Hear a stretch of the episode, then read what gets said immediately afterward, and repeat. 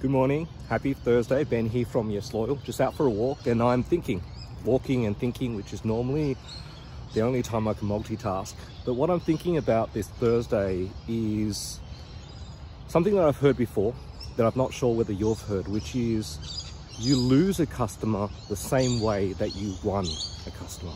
So you think about all the customers that you have and how did you win them? And that's the way you're going to lose them. So if you won them through discounting, when someone else comes along and discounts, that's how you're going to lose that customer.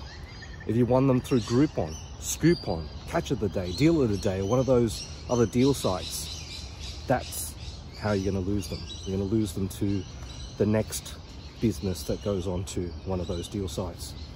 And the thing about discounting, the thing about the deal sites is it's actually really easy to get onto them.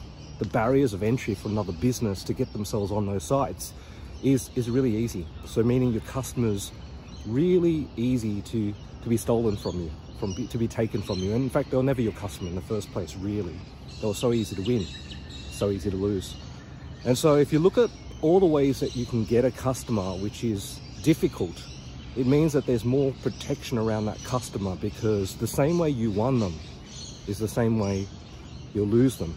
So if you won them through having a great product, having a great service, being great in terms of customer service, really setting up all the things in place to show you care about them, show the loyalty, keep building value and value and value in the relationship, then it's going to be harder and harder for your competitors to actually take this customer from you because you won them through all those things, which are not easy things to do.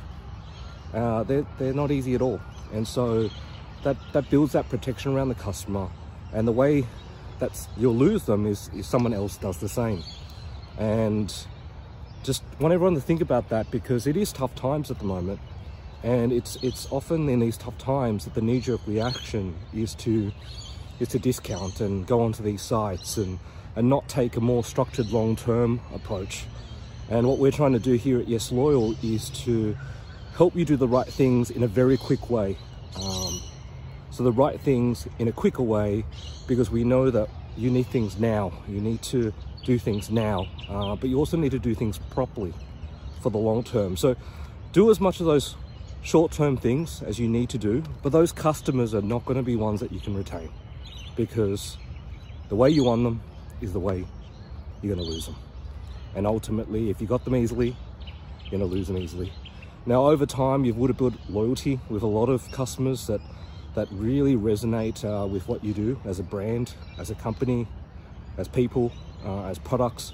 And so you've got that stickiness with them. So make sure you're doing things to make, make sure they don't go uh, and you retain them and you attract more. So anyway, I'm to continue with my walk for the day. That's my first day thought, so to speak, and I uh, hope you have a good one.